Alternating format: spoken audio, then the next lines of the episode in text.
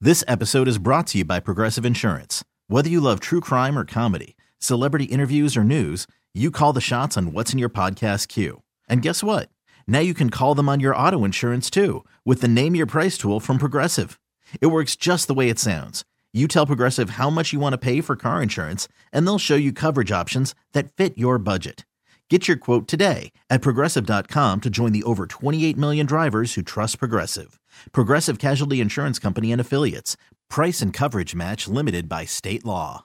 Ava is on the phone to do a second date update today, and her email said that she went out on the best date of her life. Which, depending on her life, could either be really cool or really Mm-hmm. sad. I don't Oh. know. I, I have to learn more about her life first Good point. before I decide if that's a good thing. Ava, how are you? I'm good. How are you? Not too Oh gosh. bad. Thank I- you for asking. So, you had the best date of your life, huh? I did. Yeah, it was like amazing. I I had never been out with a guy like this ever. Okay. Okay. Have you been on a lot of dates to compare it to? Yeah, so I've been doing the whole dating app. I'm like in that world and they're all just really immature and always on their phone. Hmm. The dude that you want to call today, what's his name? His name is Nathan. Nathan. All right. And what sets Nathan apart from the other dudes that you've been out with? Well, he is just really mature and has a full-time job and um he I That's love- all. Yeah, I love Best that. date of my life. The guy was like kind of mature and worked full time. was normal. Sweet. Yeah. I mean, that's where we've come, right? He's employed. Awesome. Yeah. And um, yeah, like I was just attracted to him right when I saw his profile picture. I love dogs, and so it was he and his dog. Oh, And, always a good um, one to put for a guy. They know that we fall for that. Yes. Um, and yeah, we started messaging and we agreed to hang out. So your expectations for this hangout were already really high going in. There was just something about the messages that I just felt like, okay, this guy has his life together. He was like, he has punctuation and it's so sexy. Yeah. slightly professional. Yeah, you could spell your right, Yeah. which is cool. so, how was the actual date with him, though? It was great. So he, you know, he took the lead. He suggested a restaurant for us to go to.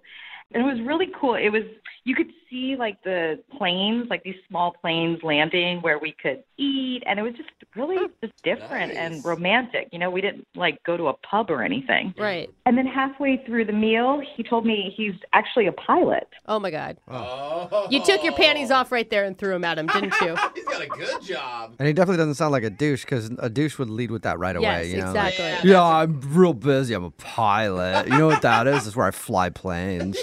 That's true though. Yeah, and I even asked him because I didn't see it in his profile or anything and he said he just likes to kind of keep it on the down low. That is Right. cool. Good Because you move. you don't want to be dated just so that y- someone can go on a free vacation. Right, right. And, you know, a guy in a uniform, you know. Yeah.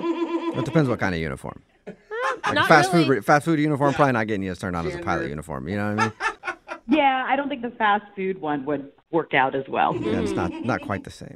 You guys get like a lot of calls about strange dates. And so, like, this wasn't a strange date at all because, okay, so we were having a great time. And then he asked me if I would like to experience flying a plane. What? Whoa. He's gonna take you up on his plane right then?